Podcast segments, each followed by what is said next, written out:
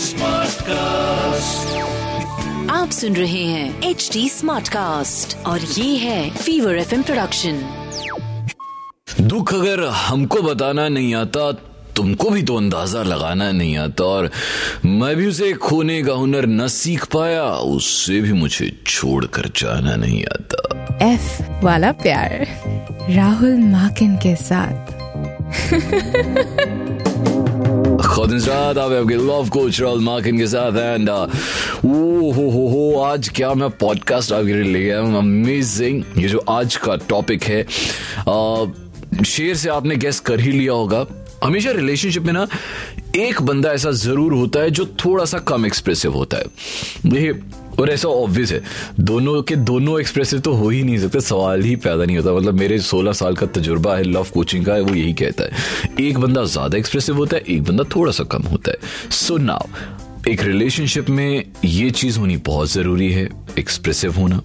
और अगर आप वो हैं जिनकी मैं बात कर रहा हूँ, थोड़े से कम एक्सप्रेसिव हैं। सो वेलकम टू एफ़ वाला प्यार। आज आप ही के बारे में बात हो रही है how to be more expressive in a relationship so A to F of कैसे ज़्यादा खुल के बात कर सकते हैं या बयां कर सकते हैं? A to F of Jagjit Singh की गज़ल थी ना? सरफरोश में। हम लबों से कह न पाए, उनसे हाले दिल कभी, और वो समझे नहीं है, खामोशी क्या चीज़ है? तो खामोशी भी बयां करती है अपने अपने जज्बात, और कैसे एक्सप्रेसिव होना है ज़्यादा? Point number A ask open ended questions बहुत हो गया जी लोगों के लिए। Conversation are not easy So rather than asking them a yes or no question, ask questions which are open-ended uh, so that the scope of having a, a conversation is not limited. For example, uh, rather than uh, asking uh, if your partner had a good day or not, uh, just ask them, how was your day? Uh, that ways one can talk about anything and everything. Point number B do not assume, just ask. Don't try to read your partner's mind.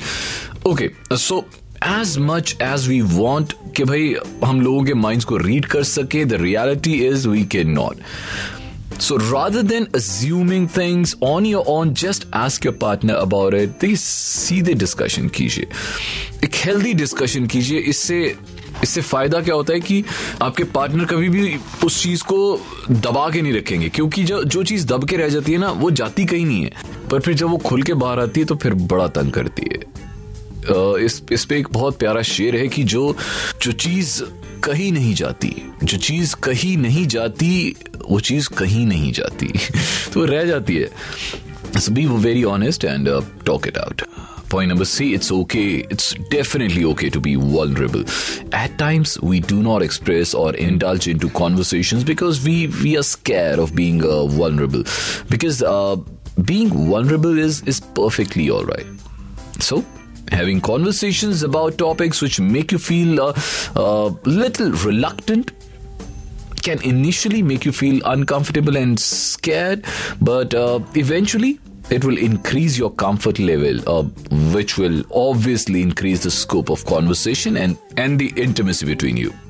So, point number D come clear with your expectations from your partner. Okay, so it is good to be direct and clear with your partner about all your expectations from them. कहते तो ऐसे यही है कि कोई expectations होनी नहीं चाहिए तभी रिश्ता बहुत अच्छा but practically it's not possible कि रिलेशनशिप हो और एक्सपेक्टेशंस ना हो तो it's fine best thing is कि आप आप किसी भी चीज़ को चांस पे छोड़िए ही मत। तो मिसकम्युनिकेशन के चांसेस होंगे ही नहीं और अननेसेसरी स्ट्रेस भी नहीं होएगा। For example, on a certain day, uh, uh, you you find yourself in a place where you just want to vent out, but uh, but you're not looking for any kind of advice. So you should come clear about this to your to your partner. Point number E: set aside some time to have conversations with each other. In the hustle culture, it's it's it's very difficult sometimes, you know, to take out time for each other. But in order to have a better and strong relationship, it's very essential to keep aside some time for your partner because uh, quite naturally, the more you talk, the more comfort and And where there is more comfort, automatically expressing becomes easy. And point number F last but not least non verbal communication जिसे हम body language कहते हैं tone energy ये बहुत important है। जी हाँ non verbal communication such as body language tone और energy is very important if you feel the tone of the message sounds upset irritating happy और anything then this will help you understand your partner's feeling. And you can also set the course of the conversation so that uh, they can express themselves freely and better अभी लो जी uh, हम अगला जो हमारा segment which which is love x और धोखा वो भी उसमें भी ना हम यही बात करने वाले हैं लव एक्स और धोखा if at all you are unexpressive तो आप अनएक्सप्रेसिव होके कैसे एक्सप्रेस करते हैं अपने अपने आ, अपने सभी भावों को? उसी बारे में बात करेंगे। हमारी एक कलीग आने वाली है। बस आएगी जी। So I have my colleague with me इनका नाम है दीक्षा। एंड वाह दीक्षा आज मैं आपसे ये बात कर because I seen you so many times in the in the office और आप सभी जितनी भी मेरी फीमेल कलीग्स हैं उनमें सबसे कम बात करते हो। सो so, uh, मुझे पता है आप आपका एक बॉयफ्रेंड भी है so I just wanted to know कि क्या आप रिलेशनशिप में भी ऐसे ही हो? डू यू लाइक आप वहाँ पे भी ऐसे ही बहुत कम एक्सप्रेसिव हो? या so even in my relationship with my boyfriend I am very unexpressive मतलब I am usually the introverted person I don't speak much but when it comes to expressing my emotions and feelings then I have different ways of saying मतलब ऐसे specially with like say, uh, especially with like, for instance, expressing love. Like, I cannot do words, I cannot send like cliche messages, well, good morning, and all of that. But I'll do actions for you, you know, like I know he likes don't this- tell me आपने उसे आज तक आई love you भी नहीं बोला नहीं, मतलब बोला है but not like every single day you know Okay. ऐसे हर बात पे आई लव यू बोलना Okay, वो या नहीं फिर- बोलते हो। या मतलब It's like I know he likes a certain thing so I do it for him like मुझे कुछ दिख जाता है and I know he really likes to eat it so I take it home for him और उस Oh. Type की चीज है you know like I just Great. Want him to feel comfortable और you know we just feel safe with each other we feel comfortable I think that is what love is about it's not constantly just telling each other कि हाँ ये है वो है whatever and with other emotions as well like if i'm happy then he like gets it like i'm usually upbeat and i'm like ready to engage in conversations and stuff so वो energy से पता चल जाता है when i'm a little sad and uh, you know just not feeling the best या कुछ कहीं और हुआ है like काम पे कुछ हुआ है and stuff so i just distance myself like i need my time i need to like just like breathe and um i'm not the sort of person जो है ना एक बार में आप पूछोगे क्या हुआ and i'll just tell you like it takes me time to get comfortable with that